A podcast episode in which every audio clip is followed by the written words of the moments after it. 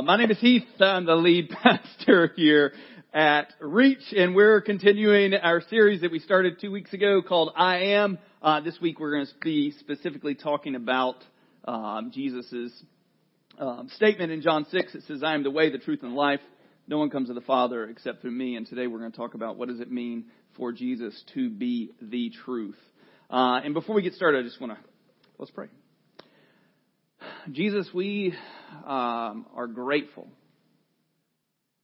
that you give us opportunity to know you and to experience you and to have life in you. And so this morning, as we talk about uh, what is truth and how we live in that truth, Lord, I pray that you would give us grace uh, to move forward, that you would give us grace to, to see the potential of what you have for us as we trust you, trust your word, and walk in it. And so, Lord, as we read your word, as we hear your word, I pray that it would do in us what we're incapable of doing in ourselves. Bring transformation. We pray these things in Jesus' name. Amen.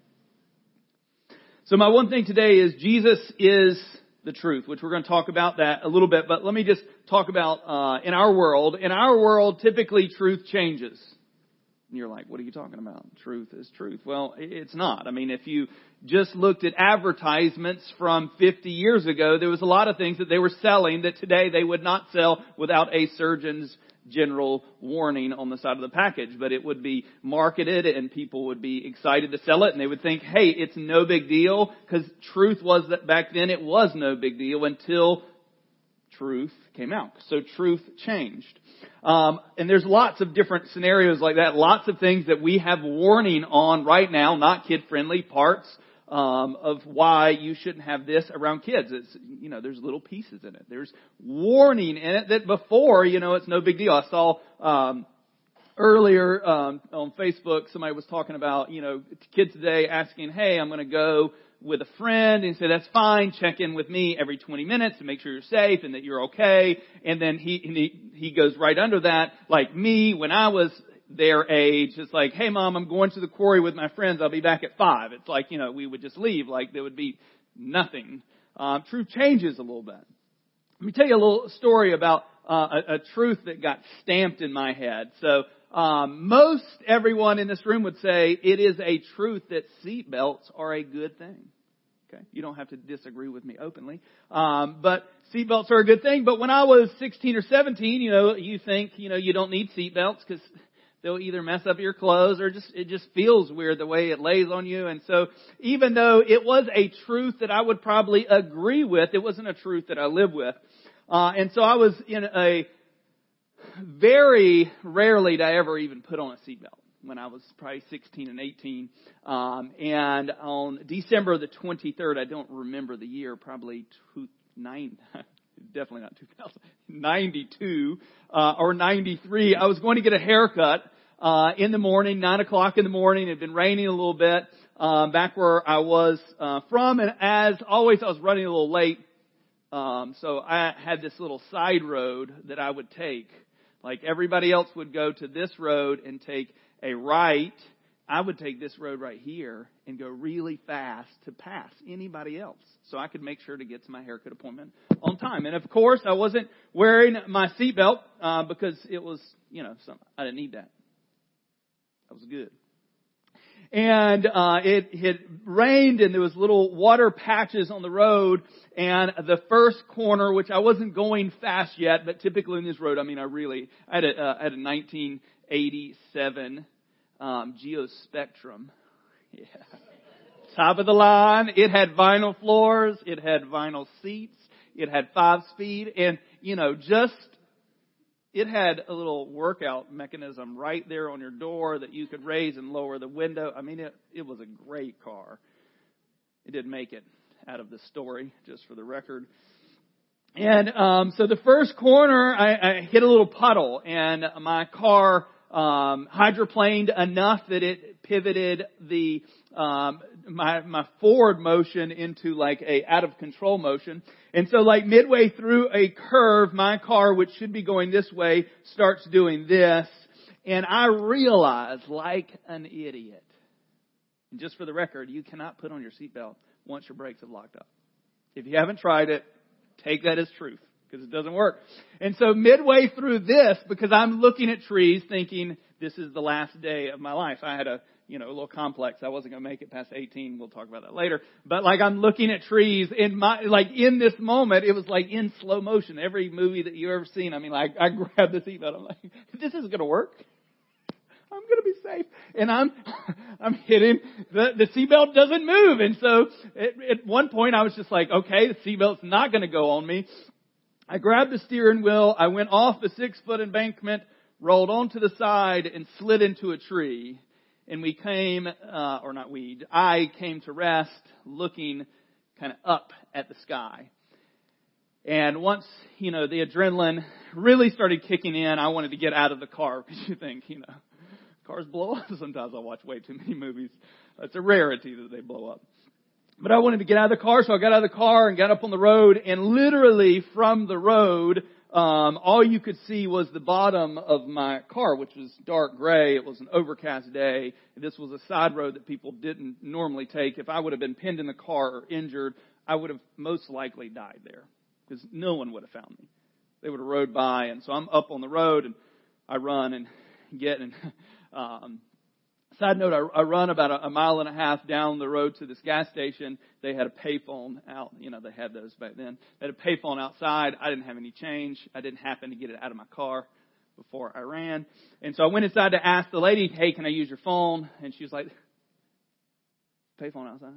I was like, almost in tears. I'm like, I just need to, I just need to use your, I just need to call somebody. So I called my dad and, oh, I mean, he was super okay for the moment. I could hear it in his voice because he knew it. He was like, "Where were you at?" And I told him, and he's told me over and over again, "Don't take that road," because he knows why I would take that road.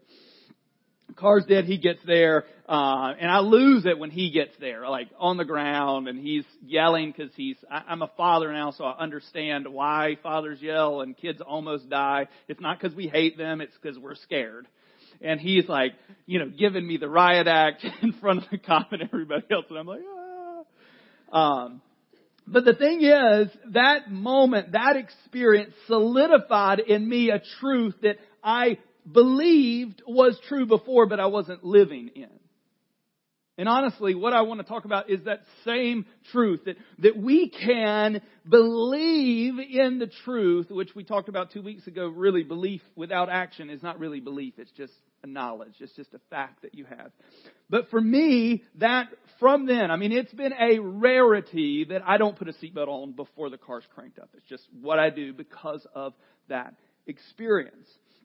And so the danger is, is that regardless of what we say and others say, they believe about truth. The fact is that every day we live our lives on the basis of things we believe are true. We step onto airplanes that we believe will fly. We flip on switches in our house that we believe will bring a desired result. We are all day long stepping into a truth, the thing that we think is going to happen because of the action.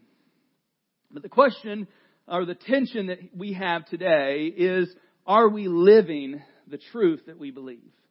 Because if we're not living the truth that we believe, it's not our truth. It's just something that we can say to other people.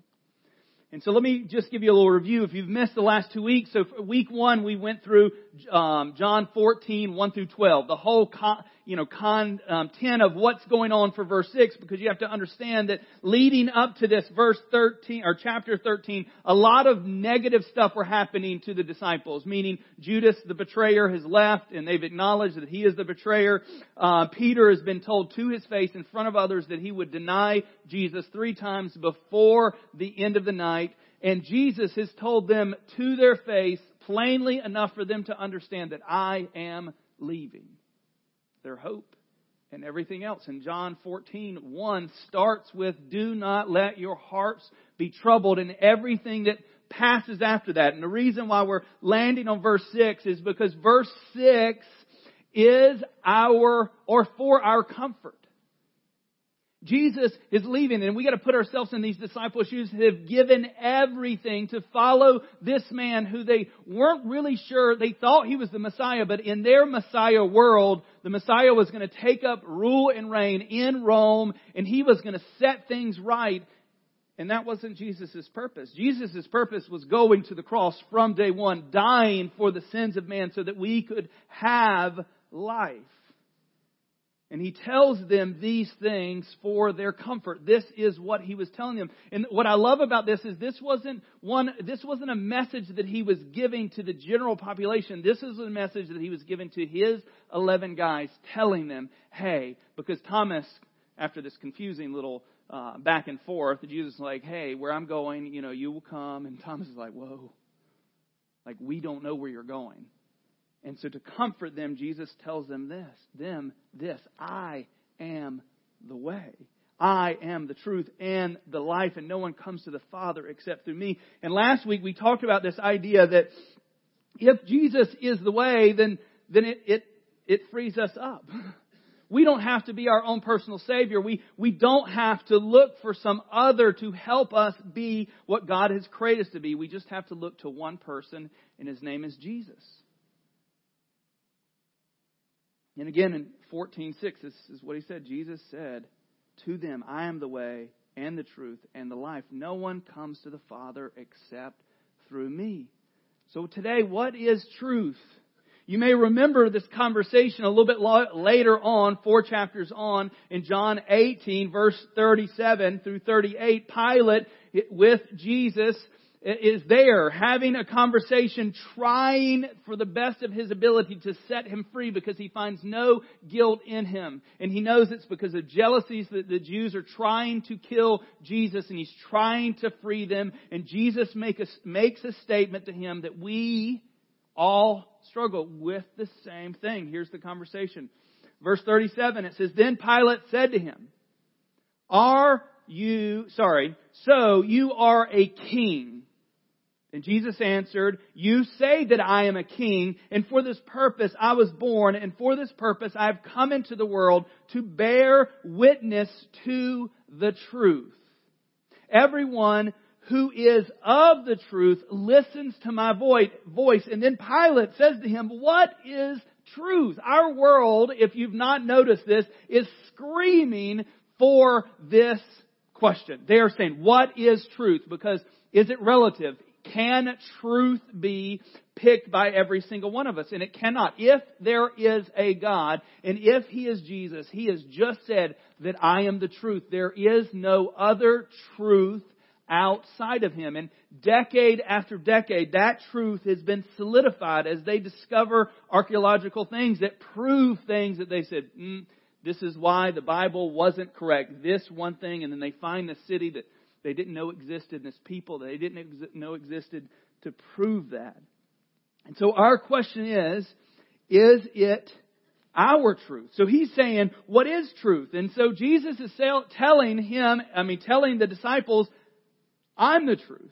And after he said this, he went back outside to the Jews and told them, I find no guilt in him. He does not see a reason to crucify Jesus. Another, I, I love, one of my favorite parts of that dialogue is that Pilate tries to free him. He said, Don't you understand that I have the power to let you go? I have. If you'll just give me the right information, I can release you. And Jesus, facing death, says, You have no power, and this is critical. This ties right into what we're talking about. You have no power other than what my Father in heaven gives you. And his purpose was to die on that cross. Nothing was going to stop him from becoming the last sacrifice for us. So, to answer Pilate's question, what is truth? Jesus is truth. John 8, um, verse 31 through 32. It says, So Jesus said to the Jews who believed him, If you abide in my word, you are truly my disciples, and you will know the truth, and the truth will set you free. The clearest example, or not example, the clearest way to the truth is in the, not just mine, in ones that you have, in your digital device, is the Word of God. It becomes our way to see into the heart of God and the truth. But that truth has to move us because he's saying here, and the next verse is going to further on this, is that if you know the truth, the truth will set you free. There's freedom in the truth that God offers us. And if we're not in, experiencing that freedom, then we're not embracing the truth. Galatians 5:1. It says, For freedom Christ has set us free. Stand firm, therefore, and do not submit again to the yoke of slavery. See, the balance that we're going to have from now on, if you say Jesus is the way, the truth, and the life, then your life will be at war with the world. Because the world wants you to submit again to the yoke of slavery. The world wants you again to not live in and experience the life that comes from the truth that Jesus has for us, period. Every show that you watch, every movie that you watch, every song that you listen to is going to try to distort or have you choose a separate truth. What does it mean to be in a relationship? What does it mean to use your money wisely? What does it mean to be a good employee? Everything that you see and watch is going to challenge that. It's, our, it's the world we're in. The problem is, and here's the problem, or a problem, is that we as Christians do the same thing. That we live in relative truth, meaning that we take some of God's truth and then we have some of our truth, and we sell some of our truth as God's truth to other people. I mean, think about it. We do it all the time. Like my dad, the first time I preached a sermon in big church, where the real people are, asked me, he was like, Are you going to wear a jacket? And I was like, I don't normally wear a jacket. My dad grew up in a Baptist church. Nothing against Baptists. But they wore jackets. You you dressed up on Sunday morning. He he was like, I was a youth pastor, so like I preached in little church all the time. That's a joke, by the way. Don't take that personally. Um, and he like there was this truth in his world that's like you if you're going to stand on the stage and preach the word of God, you must wear a jacket because the jacket is where the the power of the like you're going to be preaching weekly without a jacket on. It's more like I'm going to be sweating more with a jacket on. But that was his truth. And the problem is, if we're not really careful, we will condemn the world based on our truth of what they're not doing instead of trusting in the Word of God and, and, declaring that. Because, you know, to be completely honest, we, we set in from traditional church to contemporary church to, you know, non-denominational, which we are. There, there's this world of going, well, what is right? Well, the, the truth is everything we do today, they didn't do 2,000 years ago. They sang. But they, you know, there was no plug-in, there was no keyboard. Not that keyboards are evil, or drums are evil, or all those things are evil. There, there was no, you know, podium. There was no stage. There was no steeple. There was none of that. So everything we do today, they didn't do then. It's something that could be, if we're not careful, it could be a tradition um, that has no meaning to it. Or no, it has meaning because it originated with meaning, but we elevate the meaning of that thing more than God would. I mean, Jesus preached on the side of the hill. Jesus went to, you know, temples and I mean, he was all over the place. And we got to be very careful that we're not submitting ourselves to a truth that's contrary to God's. And some of it sounds really good. Facebook. There's truth put out there all the time, and people's opinions, and we have to be very, very careful that our truth is coming from the one place that we can trust. And the one place that we can trust, we have to be very careful that we're understanding what it says. Because right now, uh, majority of what I'm giving you are verses not out of context, don't take me wrong, but they're verses. I'm, I'm not giving you everything. I said, so one of the dangers that we can get into is that we take a truth that we find in the Bible and we ignore everything that's around it, and so we, we make it something that it may not be. So we have to know the Word, which we're going to talk about in a little bit later. Why do we live and choose to live another truth when we know that the truth, when this is what we're going to talk about next week, leads us to life and joy and peace. All of those things are what God wants to give us. So remember, in, in, to elevate the word in the Sermon on the Mount, Jesus did something that was crazy. And we've talked about this over and over again that Jesus was not just a good man, he was not just a good moral teacher, that he was the Son of God, that he was part of the Trinity, that he is bigger than that. And here's another one. Well, just for him to say that I am the way, the truth, and the life is enough. But here's another one. Uh, in the Sermon on the Mount, Jesus reminded his listeners on of several points of the law. So he would say something about the law, and then he would do what the Bible says that we're not supposed to do. He would add to that. He would say, "Oh, you know, here's the law. The, the law says, you know, don't don't murder." Well, but I say unto you, putting it next to the law, which is just crazy. Like we wouldn't add. Jesus like, hey, don't murder. Well, the law says don't murder. I say don't even be angry because if you're angry in your heart, you've already committed murder here. And the Bible says do not commit adultery. And, and, and Jesus goes, but I say, if you even look lustfully at someone else, that you've already committed adultery. I mean, he elevated. He did what we're not allowed to do because he is who he says he is God. See, Satan has been working against God's children from the beginning. See, when God created man and woman, He placed them in this beautiful and perfect environment. And God said, You are free to eat any tree in the garden, but you must not eat from the tree of the knowledge of good and evil, for when you eat from it, you will certainly die. We don't know what perfection looks like. Because we don't, we've only lived in this environment. We don't understand what it means to have no shame. And I don't mean because you're so rotten that you don't have shame. I mean, like to literally, Adam and Eve were naked and unashamed. There was, there was no self involved in that. They weren't worried about anything because they existed purely before God, period.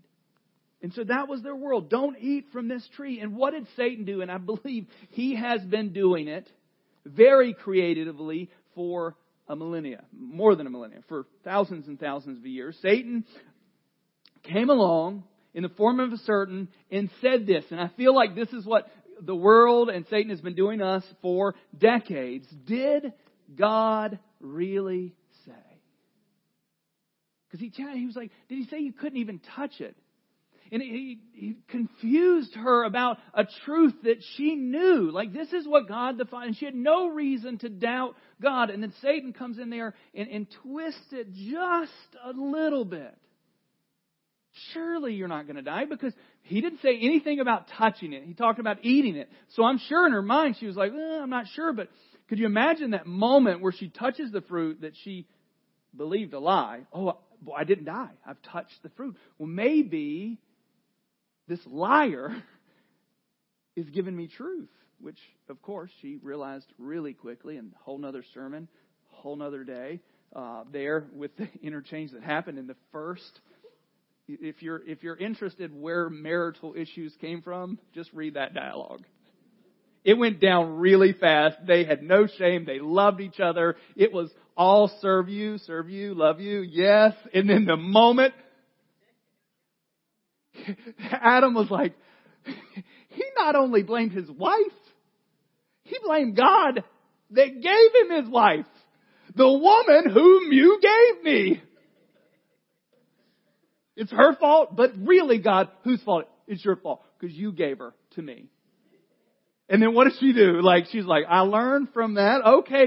It was this, like, no one's gonna take the blame for what they did, even though God had in their purity told them, don't do this one thing. And that's what he did over and over again. And Jesus provided for us a demonstration of what our response when a lie or when a challenge comes to the truth and power of Jesus. Jesus, at the beginning of his ministry, was taken away for 40 days into the desert, fasted. At the end of that 40 days, Satan came to him and, and offered him things if he would just bow down, if he would do these things, just, you know, God said he would protect you. Just throw yourself off the top of this or create, you're hungry, create bread of this rock. And every single time, what did Jesus do? Like, see, if it was me, and we've proven over and over again, I would not be a good Jesus. Like, I, like, you know, anybody see the original Aladdin? Like, I imagine like the genie, but like, boom, Satan, and he just flies across the thing. But like, don't even come here, boy. I mean, like, this is his creation because he is God, and and he could have done anything. He could have flexed up. He'd have been like, ugh. Satan could have got scared. He could have threatened him. He could have gave him laser eyeball. I don't know. He could have done anything he wanted. And all he did, because it's all we get to do, is he quoted the truth against the lie. Over and over and over again. What did Satan do?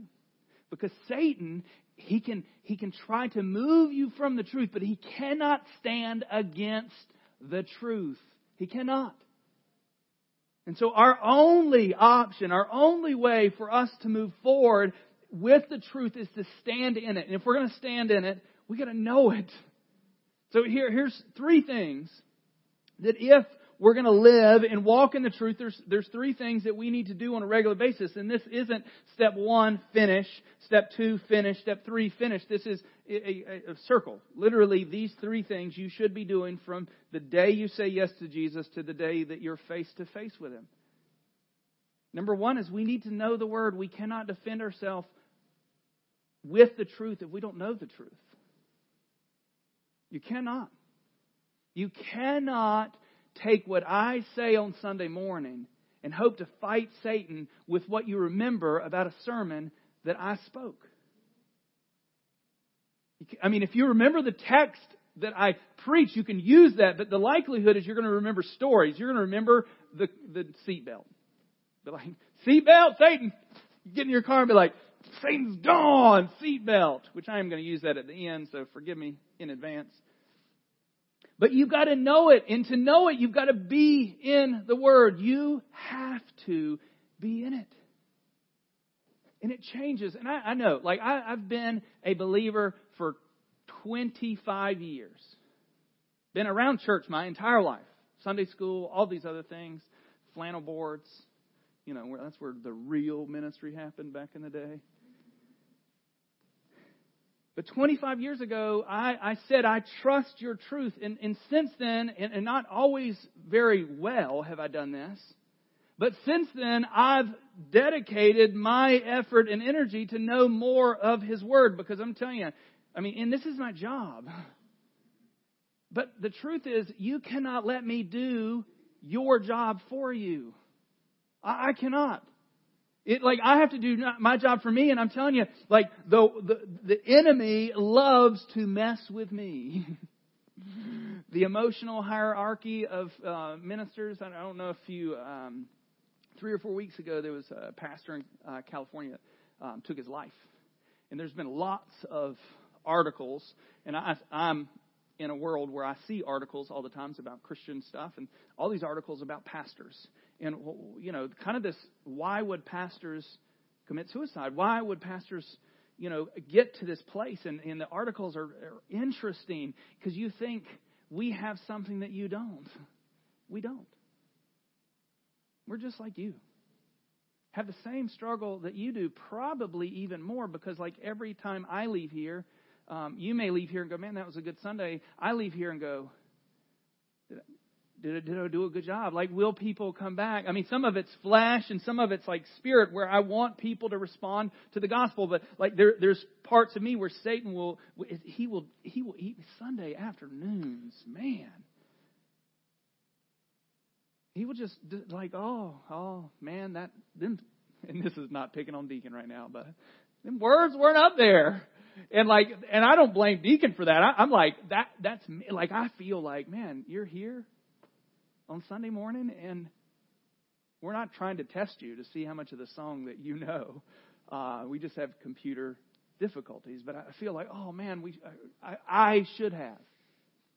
There's so many things that the enemy's trying to do, and I have to be here because this is the only place that draws me back. Every time he brings encouragement to me, encouragement to me, it's always through His Word. He's drawing me back to a truth that He's spoken over me, and I have to not uh, to, to believe it. I have to know it. That's one. You have to be in this so you can see what He says about you and who you are. You have to understand it. So if you're going to know it, it's not just enough to know it. You have to understand it. You have to dedicate your life to, to peeling apart the text because the danger is, is some of us peel apart the text and we get things that aren't scripture from scripture. And so you've got to know it. And so Acts um, 17:11, the Bereans, um, there was a people that literally, so the disciples are going around and preaching the word, and some just like, yes, take it, want it. He goes into a town, and they hear the word, and he praises them because they're like, let's study and see if this is what the word says. So Acts 17:11 it says, "Now these Jews were more noble than those in Thessalonica. They received the word with all eagerness, examining the scriptures daily to see if these things were so. So they're declaring Jesus as the Messiah. And so they went back to the Old Testament and go, well, let's see if he meets the criteria. And out of that, is where their faith was. And so not only do we have to know the word, but we've got to understand it. And it's that's why groups are great. It's it's good to be in a group because like man, I think sometimes we will read and be like, yeah, that's what the word says, and we get around other people. Like I was in a Bible study on Thursday morning, and it was somebody brought a perspective that I'm like, that's truth. Meaning like it's, it's something that I, because I'm in this world, I think a certain way, and some of it's just because I'm in this world. And, and, and this person brought up this text, and he was like, well, what about this? And he was like, you know, we cannot read into a text what's not there. We, we can't, we, we, I mean, and a lot of times when I'm preaching, I will speculate, and I try to let you know I'm speculating on what could have been or not, just because I don't want to give you something that isn't. Some of it's the gospel according to Heath, but I try to let you know when I do that. But we have to understand the word, and, and that's a methodical study of it. Being in the Word and not just reading it. So, the most dangerous thing that we can do is have our quiet time where we read the Word, but never that we that we never go further than that. We never take it into well, what does this mean? And for me, in my um, journal, typically, if it doesn't have like sermon notes in there, typically it's I'm reading something and I'm confused by it. And I write in my journal, like, here's a text, and I, oh, what, what does this mean? And so then, if I don't have time right then, then I try to go back later and try to understand and take some of those I don't know is potentially the Holy Spirit going, dig a little deeper here. But you've got to understand the word. And the last thing, and like I said, this is a circle that continues. We have to be the word. So not only do we need to know the word and we need to understand the word, but we need to be the word. John, sorry, 3 John 3 through 4. It says, For I rejoice greatly when the brothers came and testified to your truth. As indeed you are walking in the truth. I have no greater joy than to hear that my children are walking in the truth. Literally taking the truth. Because it's one thing, I want you to say, yes, Jesus, and all these things, but I want you to leave here and walk in the truth of what does it mean? I mean just pure example. Here's, here's one thing that every one of us in this room struggle with unforgiveness. I can almost guaranteed at some level, could have been on the drive over here, I don't know. At some level, we're living in a place of unforgiveness. And Jesus speaks very, very clearly about unforgiveness. If, if we won't forgive others, then He won't forgive us. And he gives another demand that we must walk in forgiveness. And that doesn't mean letting people roll, that's another sermon altogether. That doesn't mean letting people railroad over you, but that means as it relates to me, I'm going to walk in that. And how many other truths are we ignoring because it's uncomfortable? So I'm going to invite our worship team back up here. And so here's a couple of questions. Is Jesus the truth that you are living? Because it's, if it's, like I said earlier, if it's not a truth that you're living, then it's not a truth for you. It's just something that you declare, but a truth is something that we move in.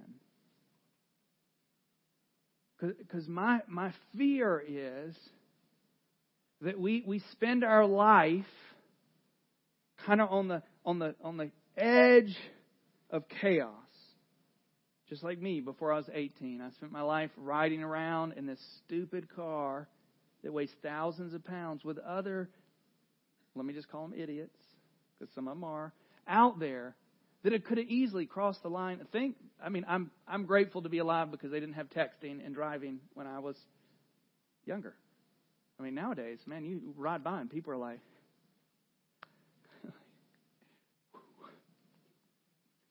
but that experience rocked me. I mean, honestly, I, I don't drive in a car without a seatbelt on because of this one moment in my life.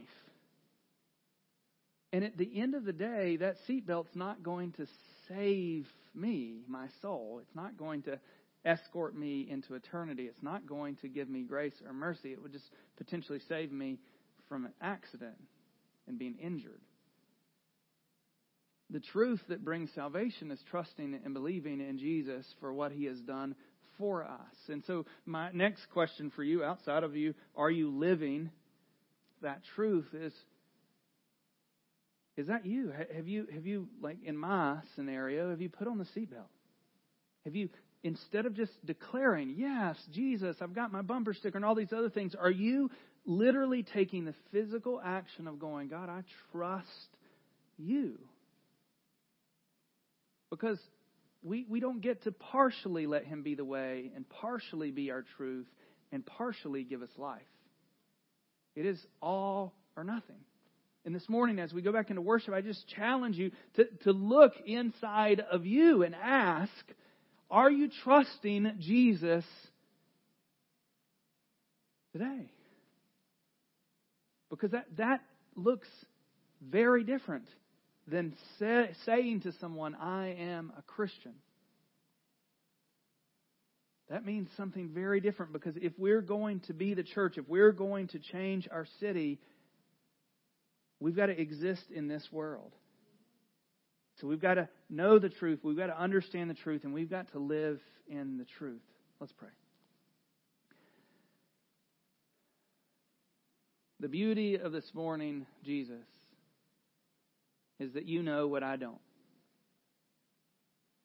You know the state of every single heart in this room. You know relationally if they are connected to you, if they are believing that you are the way, the truth, and the life, and you know that. It's not a surprise. It's not something that if we utter that to you, you're going to be shocked. You know.